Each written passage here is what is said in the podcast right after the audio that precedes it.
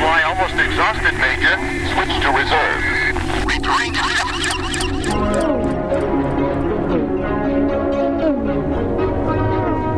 Buckaroo.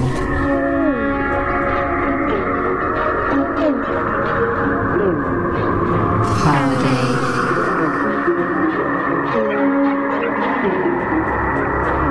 Buckaroo Holiday. In outer space.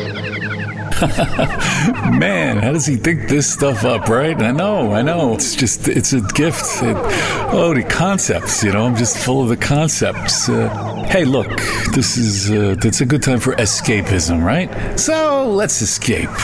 Too much morosity last time, too much moroseness, mor- morosivity. I say fooey on that. Let's take a rocket ride to Planet Fun here on Buckaroo Holiday. This year's teeth mildew of Possum Center. Deposit 75 cents, please. But operator, this year is a national emergency. One moment, please. I'm ringing. An urgent call goes out for Adamant. Over thousands of miles, the frantic call is relayed. Meanwhile, far, far below the surface of the Earth, the desperate signal reaches Adamant.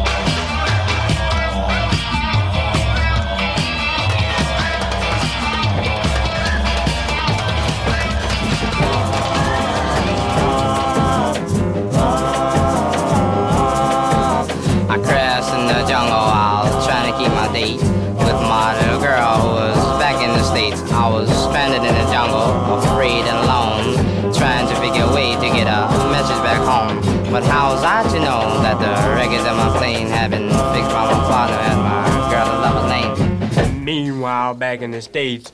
Boom, boom, baby, boom, baby, baby, boom,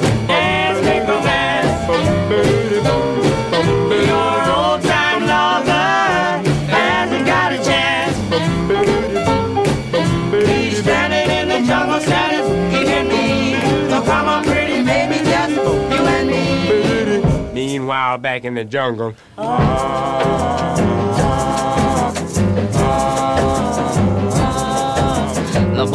The jungle had me on the run when something heavy hit me like an atomic bomb. When I woke up, my head started clear and I had a strange feeling I was with cooking gear. I smelled something cooking and I looked to see. That's when I found out they was cooking me. Meanwhile, back in the state. boom, boom, baby,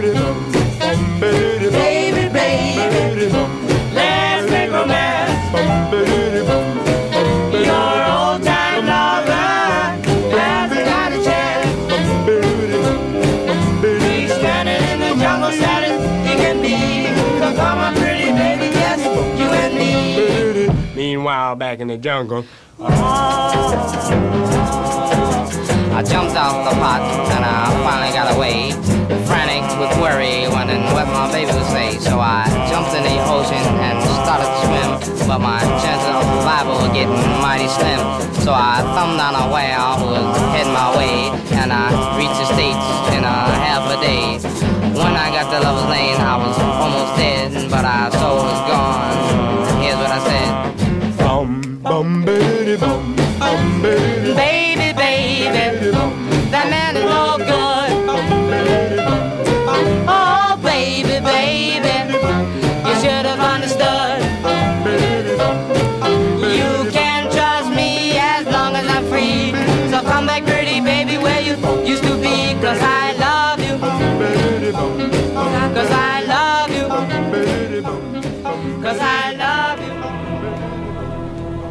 We are on Pacific Island number 407, almost directly upon the equator, where the Earth's spin is at its maximum. The lazy quiet of this beautiful tropical place is being violated by the hubbub of scientific activity. Okno, okno, okno, gdzie jestem, gdzie jestem. Okno, okno, Zero, zero, nine, six, gdzie jestem, gdzie jestem. Two, two, five, one. Two, one, one, zero. eight one zero five ninety zero zero ninety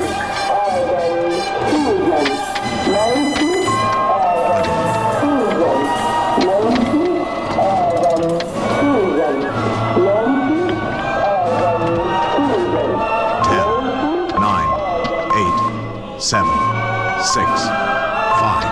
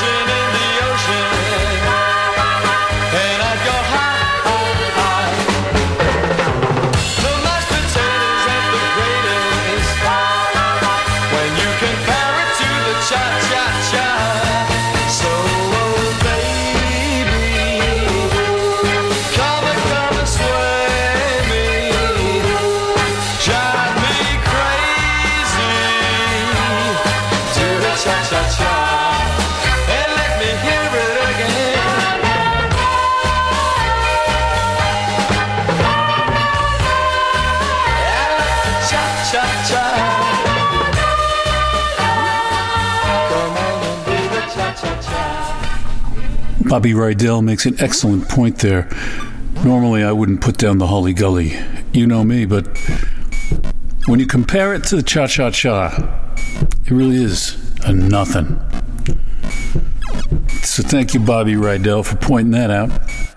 And I'd also like to thank Adam Ant for pointing out that uh, while the masters rot on walls and the angels eat their grapes, he watched Picasso, Pablo Picasso, visit the planet of the apes. But what's he mean by it? I don't know. It does seem to suggest a certain antipathy toward Pablo Picasso on Adam Ant's part. And I'm not a big Picasso fan either, I'll tell you. Just, you know, one of them things. And wedged in between all that, we had the Jayhawks doing the original version of Stranded in the Jungle. The original Jayhawks, for that matter. I know what you would think. You were thinking, wait, this ain't the Cadets. Come on, man. Get hip. Well, kidding aside, the first time I heard that song was by the New York Dolls on their second album, In Too Much Too Soon. But that first version, yeah, well, you, you heard it. It's uh, it's got something to it, you know, some kind of weird clunky quality that I love. And just like that, here we are, well into another Buckaroo holiday in outer space. Wait, in, outer, space.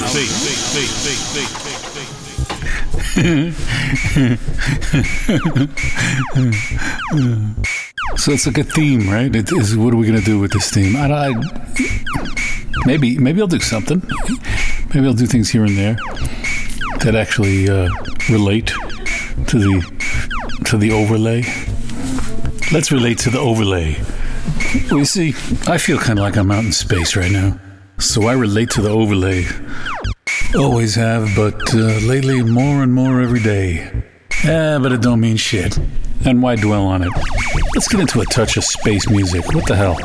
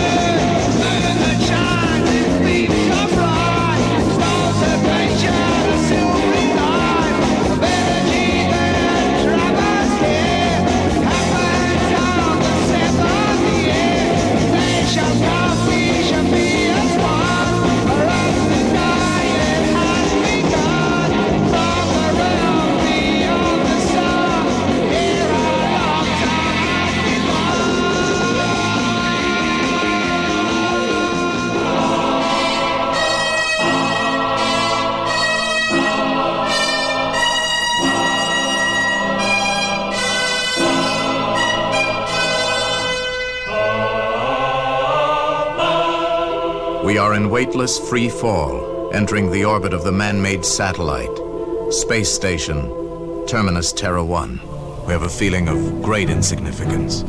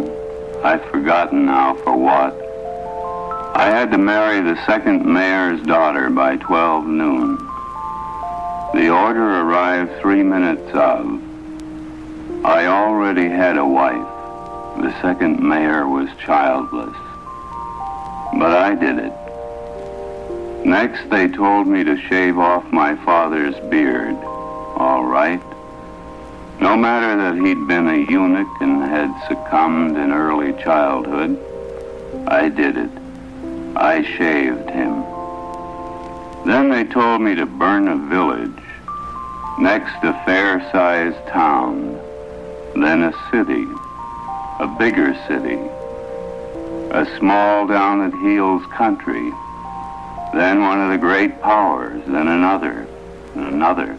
In fact, they went right on until they'd told me to burn up every man-made thing on the face of the earth. And I did it. I burned away every last trace. I left nothing. Nothing of any kind whatever. Then they told me to blow it all to hell and gone. And I blew it all to hell and gone. Oh, didn't I? Now, they said, put it back together again. Put it all back the way it was when you started. Well, it's my turn then to tell them something. Shucks. I didn't want any job that bad.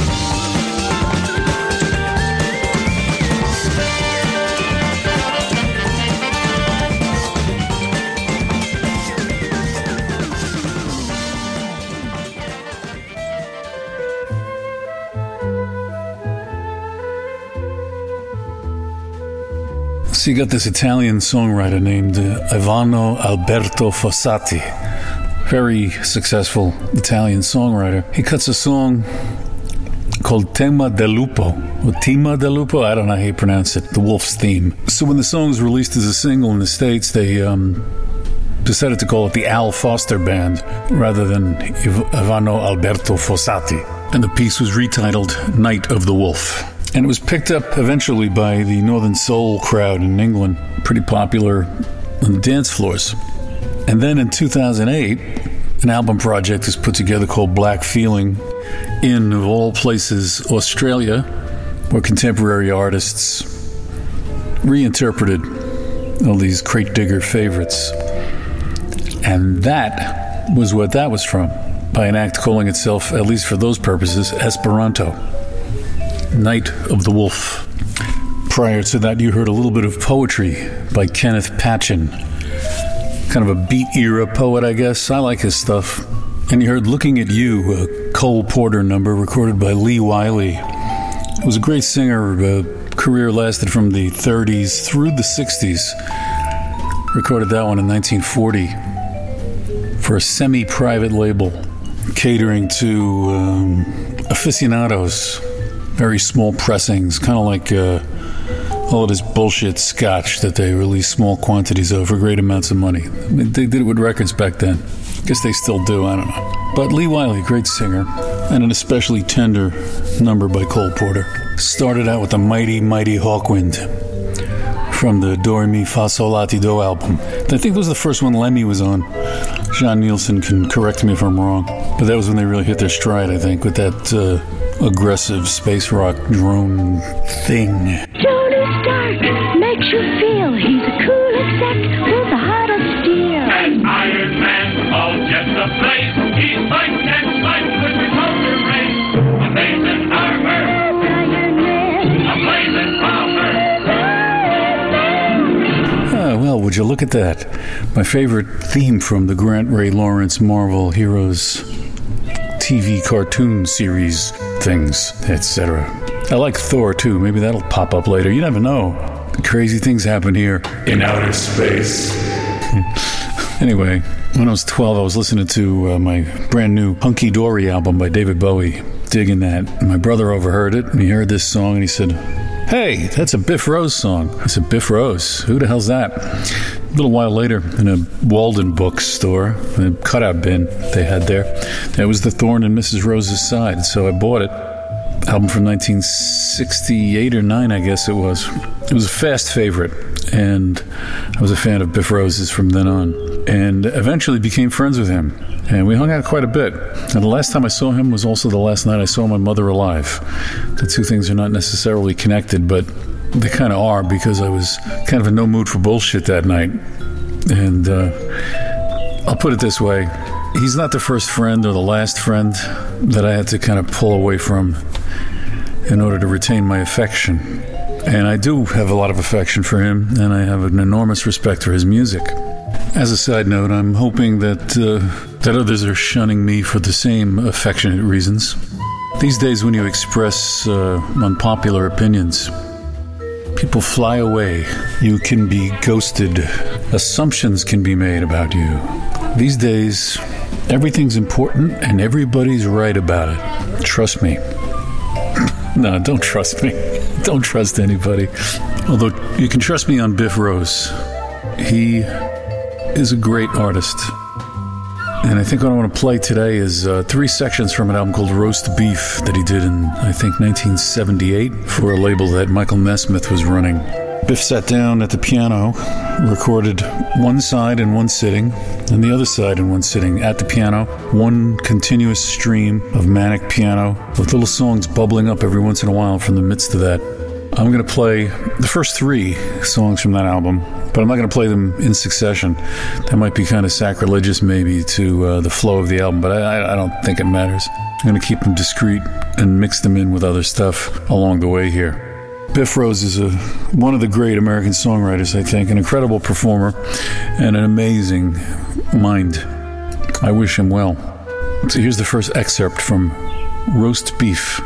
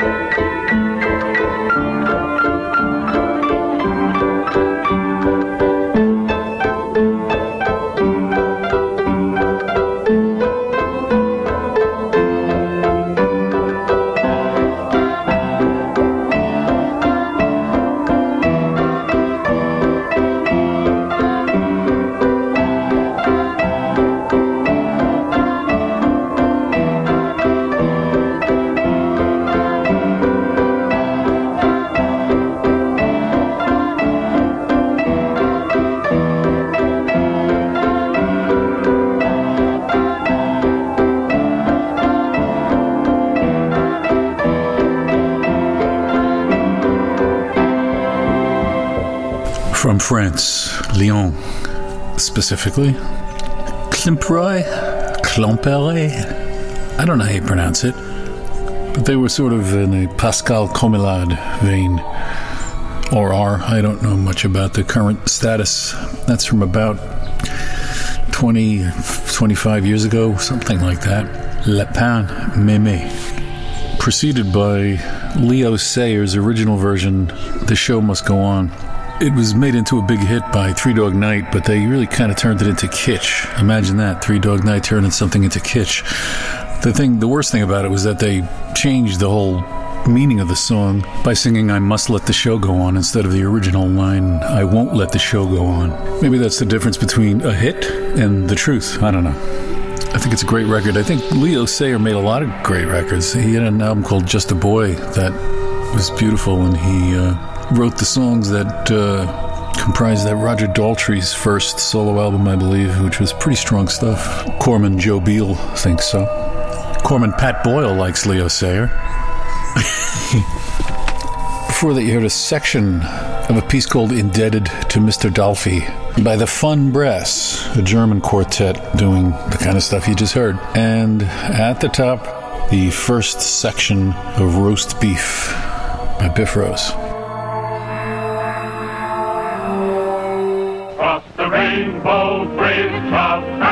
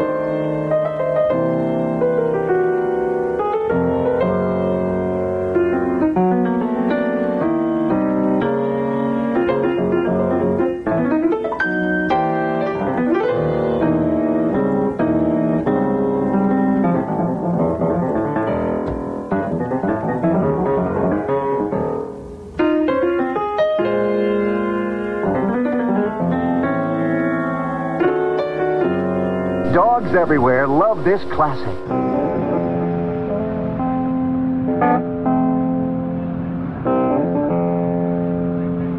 This world just wasn't made for me. Oh, life, you're much too cruel. Fill my path with tragedy, and you make me play the fool. I never had no loving, no, Just been me and you throughout this half a life.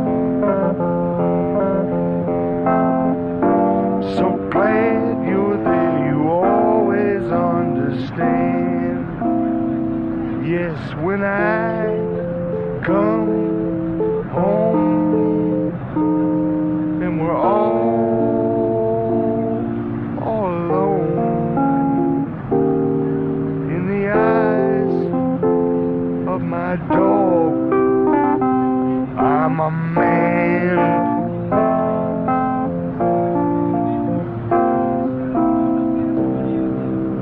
Oh, come and sit beside me, let's be friends. Oh, say you'll stay with me until the end. We can shake these problems if we try. We'll be friends till I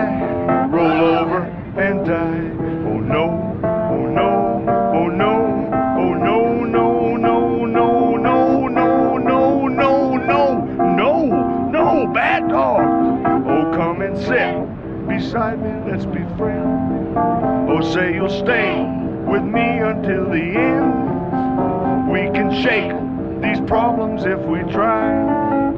We'll be friends till I roll over and die.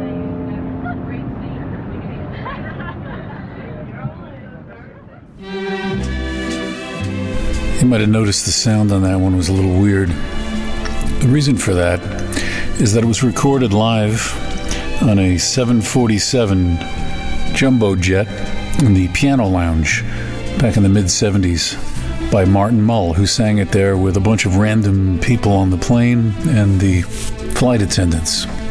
In the eyes of my dog, I'm a man was the name of that beauty. Martin Mull later became famous for uh, various comedy roles. He was, I think he was on Roseanne for a while. I never watched it, so I'm, I think that was the one he was on. And he was on um, Mary Hartman, Mary Hartman, and Fernwood Tonight way back there. And I'm sure he's done a bunch of other stuff. But when he started out, he was a, an artist. He still quite an accomplished painter. He did a great guerrilla art show at the Museum of Fine Arts in Boston. He and some other renegade artists at the late 60s, early 70s, they commandeered the bathrooms of the museum and hung all their works up there. And they pre promoted it as a show called Flush with the Walls or I'll Be Art in a Minute. At that time, he was largely interested in doing things based on animation cell art. He actually painted cells and created backgrounds for them, and that was each individual piece. And of course, he did these satirical musical numbers and recorded a bunch of albums for Warner's.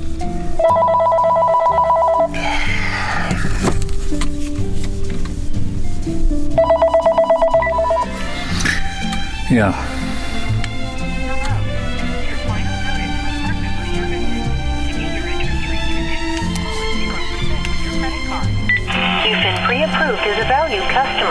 Eligible for debt and interest rate reduction on your existing. Ay, ay, ay.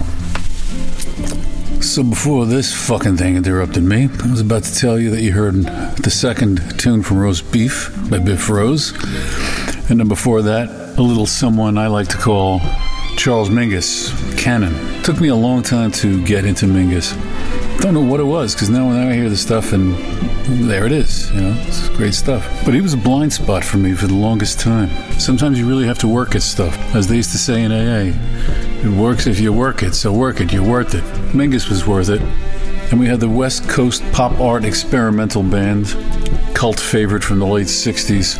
Mainstays in that band were the Harris brothers, who were the sons of renowned American composer Roy Harris, one of those Copland era regionalist, uh, populist type of composers. And the leader and financier of the band was a depraved character by all reports named Robert Markley.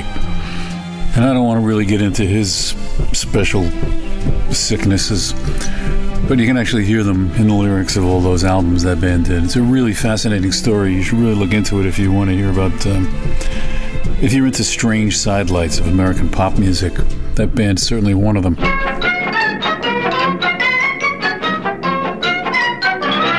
This is Shanghai, China, a city that has given our heroes a few bad moments. Well, you just don't gallivant about the deck of a sinking junk and don't lose your footing.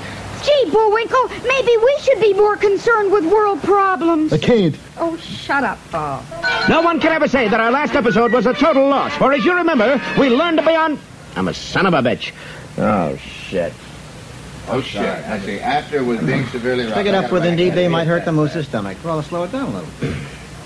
But when Bullwinkle left the onion shop with a bang. Well, take the I've got a. No, no. Listen, I You just stay out of this. You go over on your fucking side and you stay there. I don't want any shit out of you tonight. Understand? Now get over there.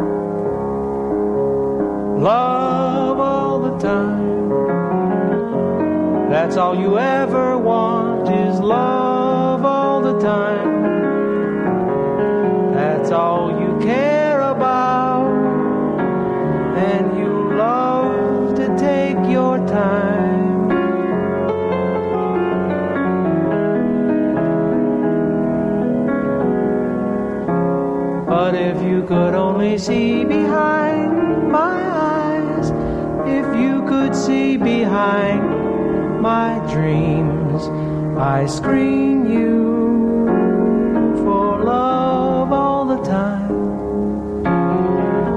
Sure beats the stuffing out of one at a time. Who needs the repetition? Who needs the repetition?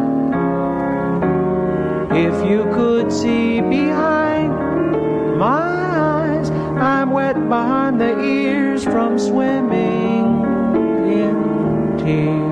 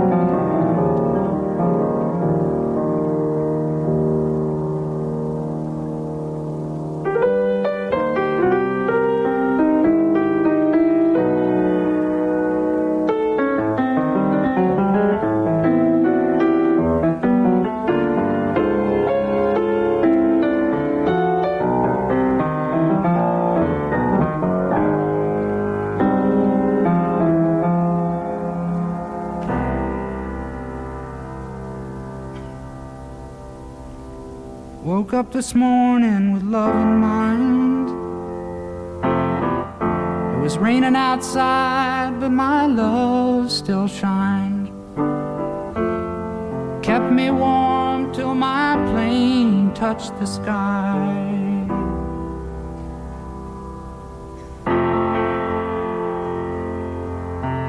And I've seen love make a fool of a man. He tried make a loser win.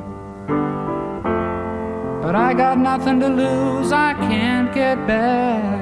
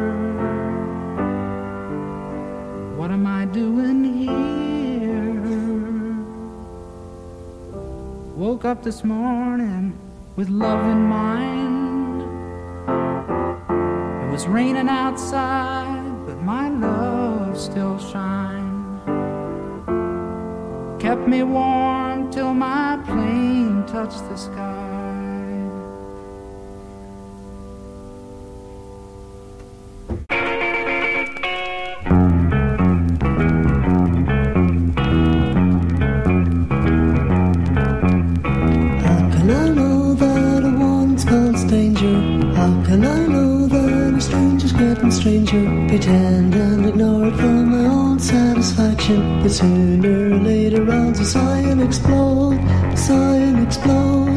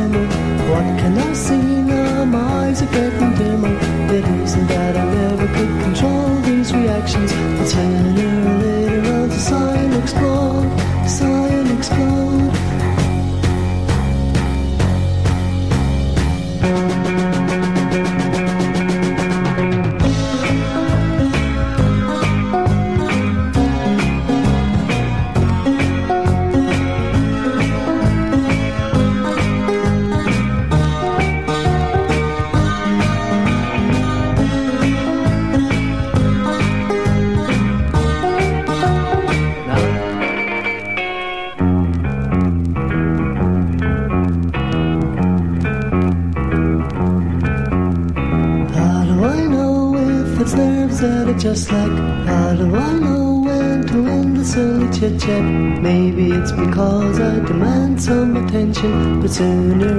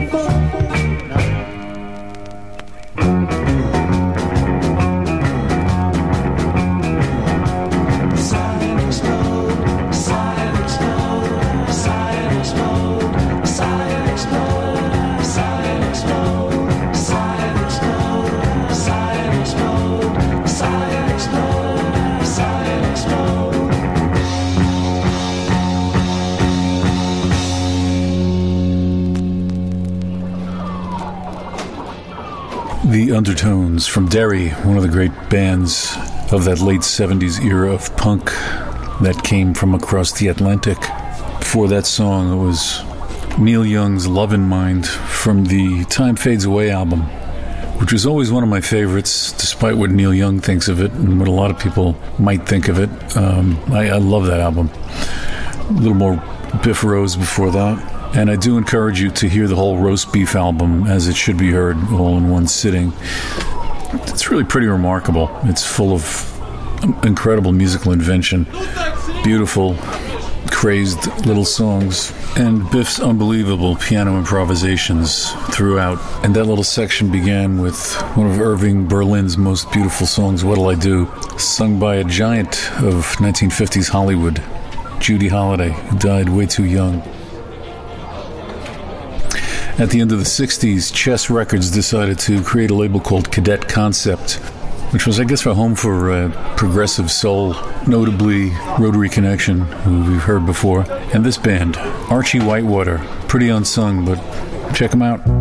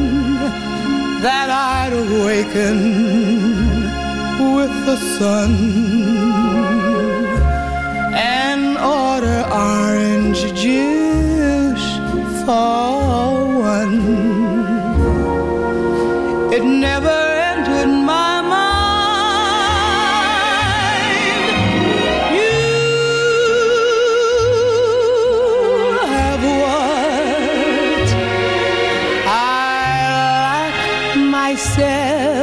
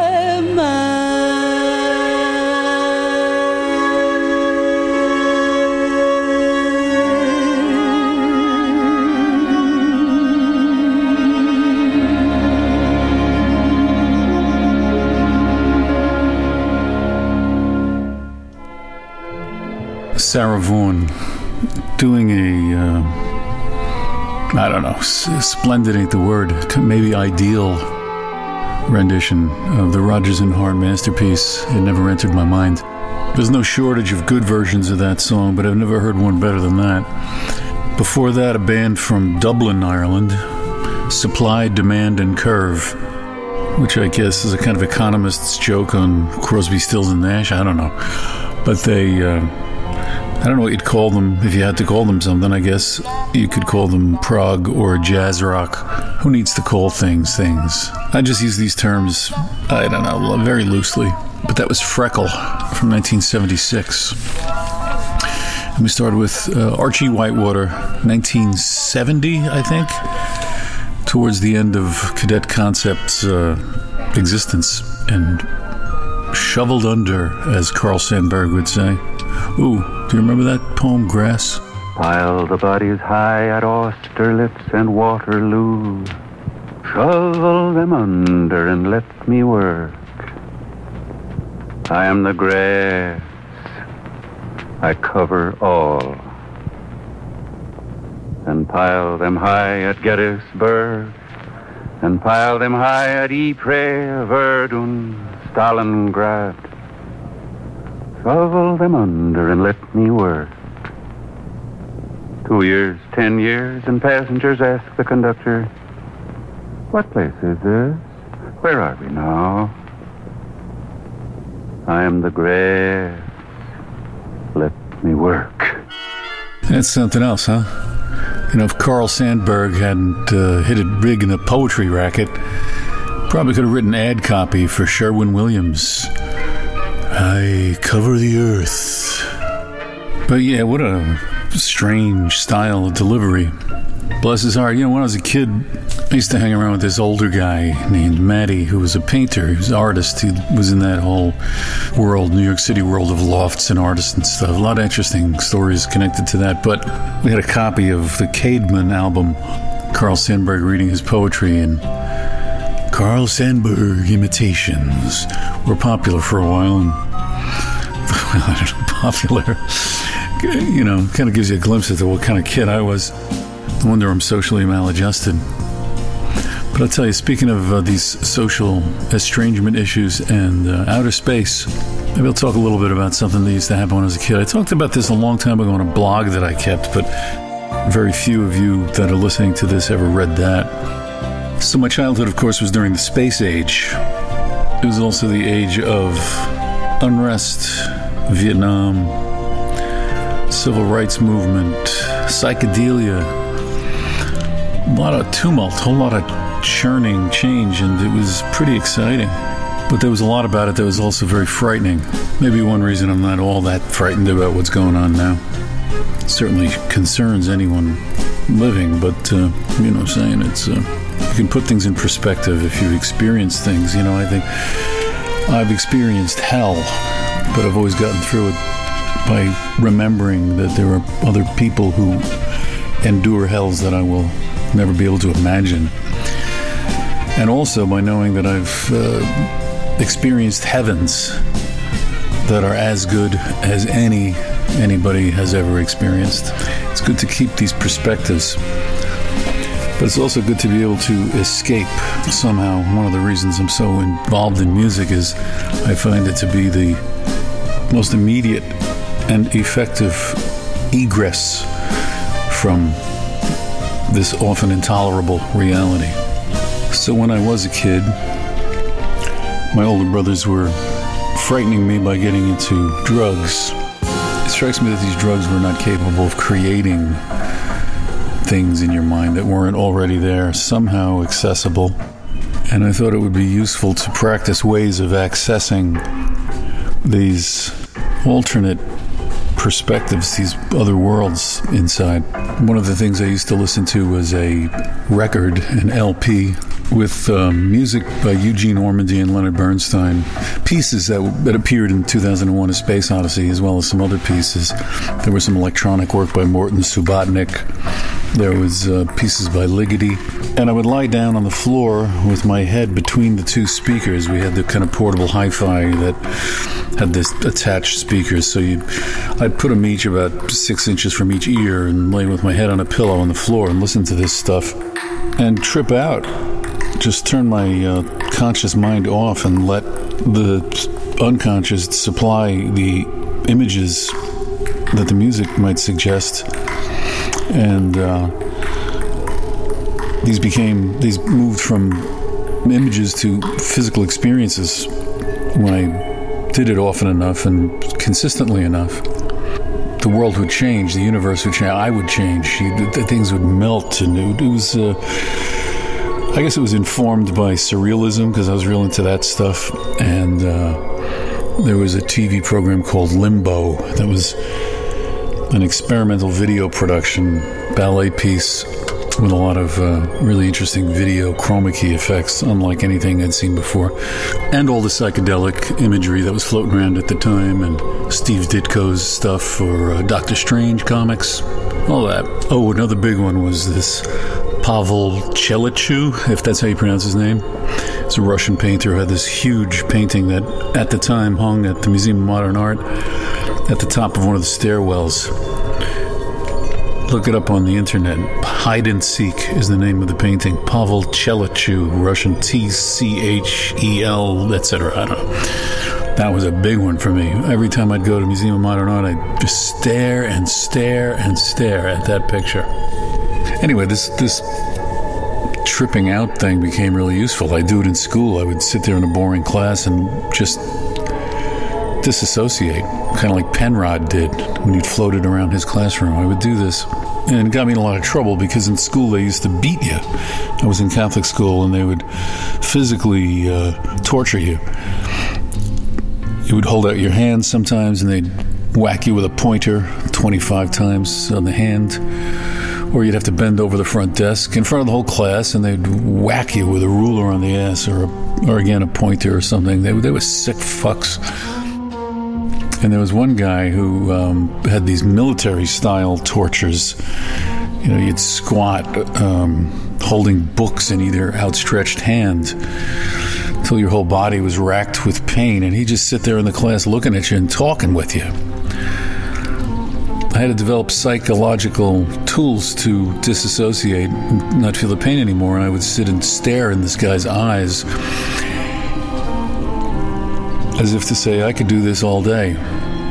So you just let me know when you want to go home and we'll stop. This was a necessary arrogance. I think it blinded me to the trauma that I was actually absorbing through all these events. But it was and remains useful to me. I don't believe in being intimidated by undeserved authority. I don't believe in being cowed by the way the group behaves or thinks. Some of the other kids would tell me if I just behaved, it wouldn't happen. Why don't just just stop carrying on? I didn't think I was carrying on. Is the problem? But I just uh, I didn't do anything that bad, you know. So I I didn't see any reason to change what I did. It was more like a Bartleby thing, refusing to comply. Nothing drives motherfuckers crazier than you just shrugging off their nonsense. Really, really. But it puts you at a remove.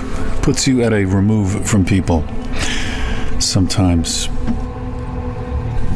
Now, on the street where I lived, which is one of the heavens I described, 17th Street between 10th and 11th Avenue and Windsor Terrace, Brooklyn, 606 was the house, and it was paradise. It really was paradise.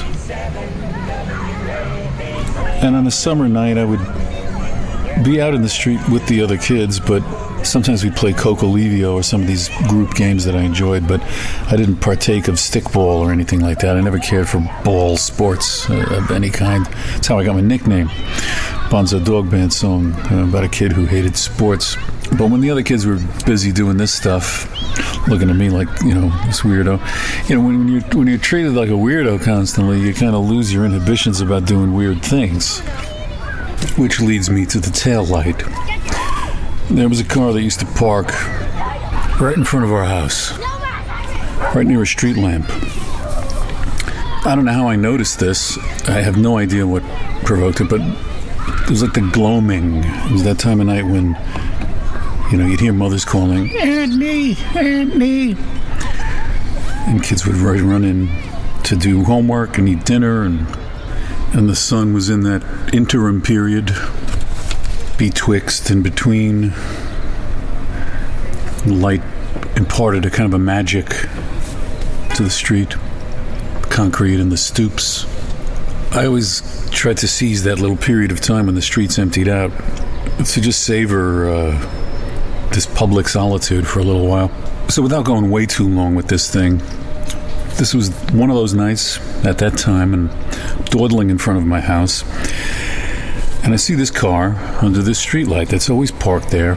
And the way the streetlight is hitting, I don't know whether it's the some reflector on the back or the actual tail light. I think it was the tail light, but it's the red plastic thing in the back of the car.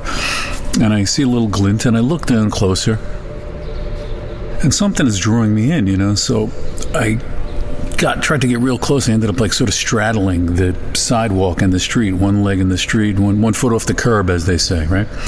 And crouching down and peering into this thing and I don't know what I expected to see. I don't think I expected anything. It was it was an intuition, and I kept working an angle because I couldn't really see much. And then suddenly, I saw it. Just the light had hit it at the right angle, and my eye was looking at that from the correct angle, and I saw this red world, glowing red world. Now, I'd recently seen a book in school. It was a little booklet about the moon, which was a big topic at the time. There was a little piece in it about a thing called the Locke Moon hoax. It's a pretty interesting story if you look it up. And it was a newspaper in the 1830s, I think it was, called the Sun, New York paper. And some guy named Locke started writing stories about an expedition to the moon. That identified all these species of life on the moon, and uh, you know, caught people by storm, and it, of course, turned out to be bullshit. But illustrating the article was a period drawing or lithograph of what was described in the story caverns filled with bat like humanoid creatures flying about with rivers flowing through. And I stared at this picture, man. I stared and stared at it. Uh, I loved it. And this is what began to inform the vision of the taillight.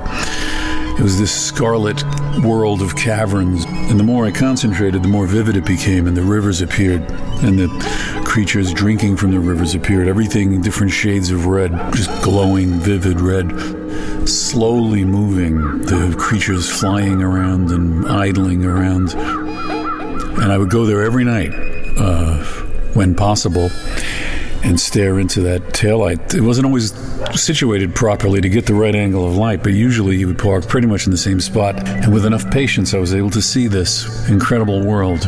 Now, I'm telling you, this world was a work of my subconscious imagination that was influenced by an artist's rendering of fake news in a newspaper from over 100 years earlier.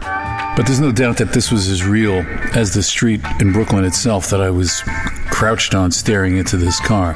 There's no doubt in my mind that that was just as real. And what's my point? I don't have a point.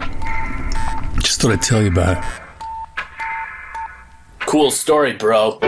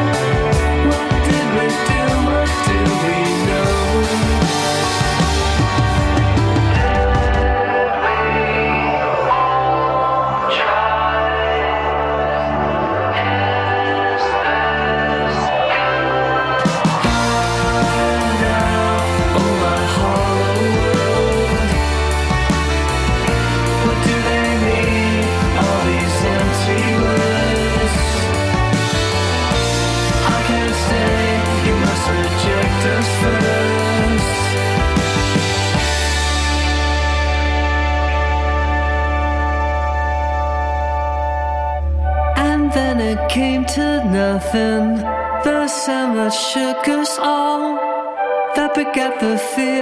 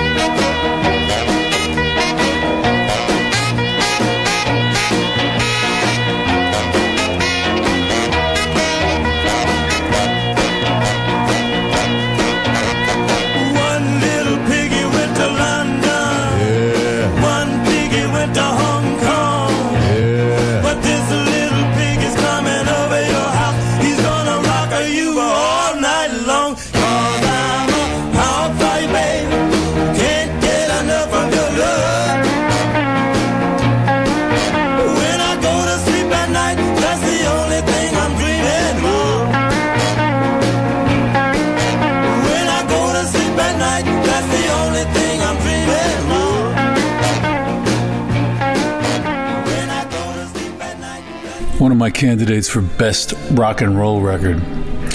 Coasters, I'm a hog for you, baby. 1959. Preceded by Ornette Coleman with Spaceflight. Then something new by Elephant Stone out of Montreal, a track called Hollow World. And the first thing was our pal John Cale, Buffalo Ballet from the Great Fear album. I don't know what possessed me to go into all of that stuff before talking and talking. I apologize. I'll make it up to you. Stumm, stumm.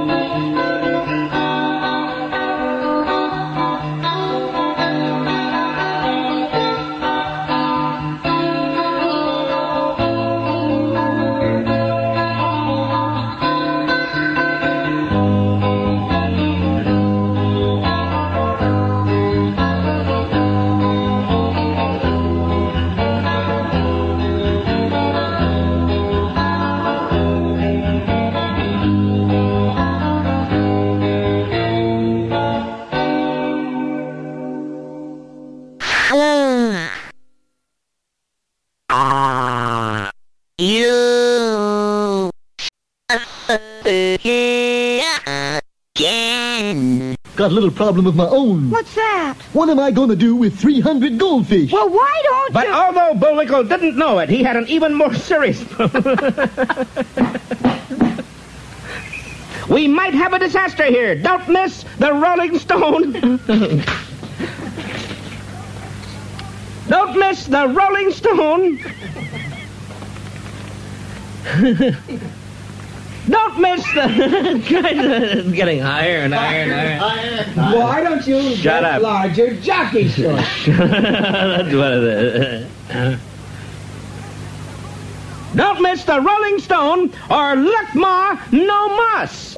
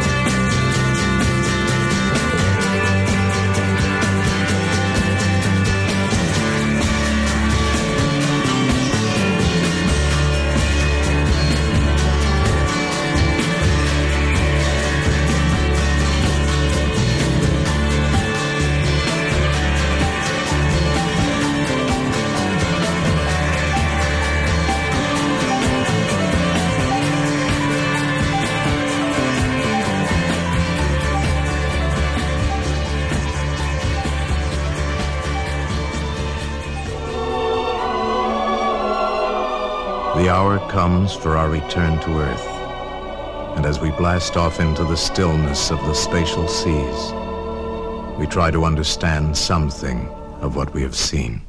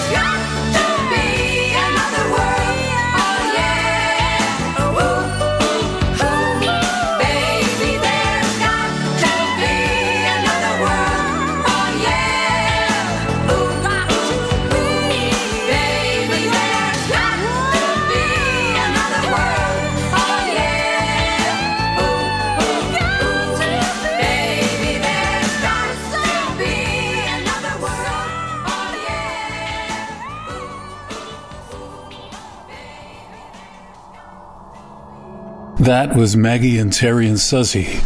Maggie and Terre and Suzzy Roche with Another World from the album of the same name. Before that, you heard a brief snippet of an album we've been hearing bits of through this theme show, right? I said I wasn't going to do theme shows, but this one did turn into one. Eh, When I started it, I was just like, yeah, you know, in outer space. I'm sorry, in outer space. You know, like silly gag, but then it's kind of what happens. See, themes will creep up on you whether you like it or not. So the um, the little bit that you heard before that that's interspersed through the show that there was from a 1955 album called Exploring the Unknown, composed by Leith Stevens with the voices of Walter Schumann or Schumann and narrated by Paul Frees, who also was involved with Jay Ward Studios. You've heard those outtakes from Rocky and Bullwinkle here and there. The Rolling Stones with Street Fightin' Man, a dramatic break from my regular tendency towards obscurities. But I thought you needed to be rewarded after all of my palaver about childhood and staring into the ends of cars. You heard the sound of a defective Furby in there somewhere. Heard Vini Reilly, Durutti Column, with Beginning. And before beginning, Bill Pursell with Our Winter Love. And guess what? That's two hours, and uh, that's enough, right? I am going to leave you with a little lagniappe. I always go out on something, but this is a little unusual, and I'm going to warn you ahead of time. It's really boring, and it's really, really long. I don't know why I like it, it, it but I like it. Eckhart Ehlers, if that's how you pronounce his name, he uh, does things based on samples and loops. This is, well, I think you'll recognize the sample. It's uh, Good Night by the Beatles. I think it's one of the creepiest things they ever recorded. I never liked it. But I like it in this context, looped into oblivion. It's a little bit of sleight of hand, really, because he takes something that I don't like at all, that makes me feel uncomfortable, and then takes part of it, loops it into this incessant droning thing. And for some reason, suddenly the, it moves me. I, I, can't I can't figure it, but that's the magic of music. And it's called Eckhart Ehlers Plays John Cassavetes Part 2. Why it's called that, I don't know, but I approve of a title like that. People should play John Cassavetes. I'm down for anything paying tribute to John Cassavetes. Very fond of John Cassavetes. And I'm very fond of you. Let's hope we get some uh, relief from this plague, relief from this shutdown, relief from everybody's. Well, never mind. I wish you all the very best, and I thank you for listening. See you next time for another Buckaroo holiday. Take care.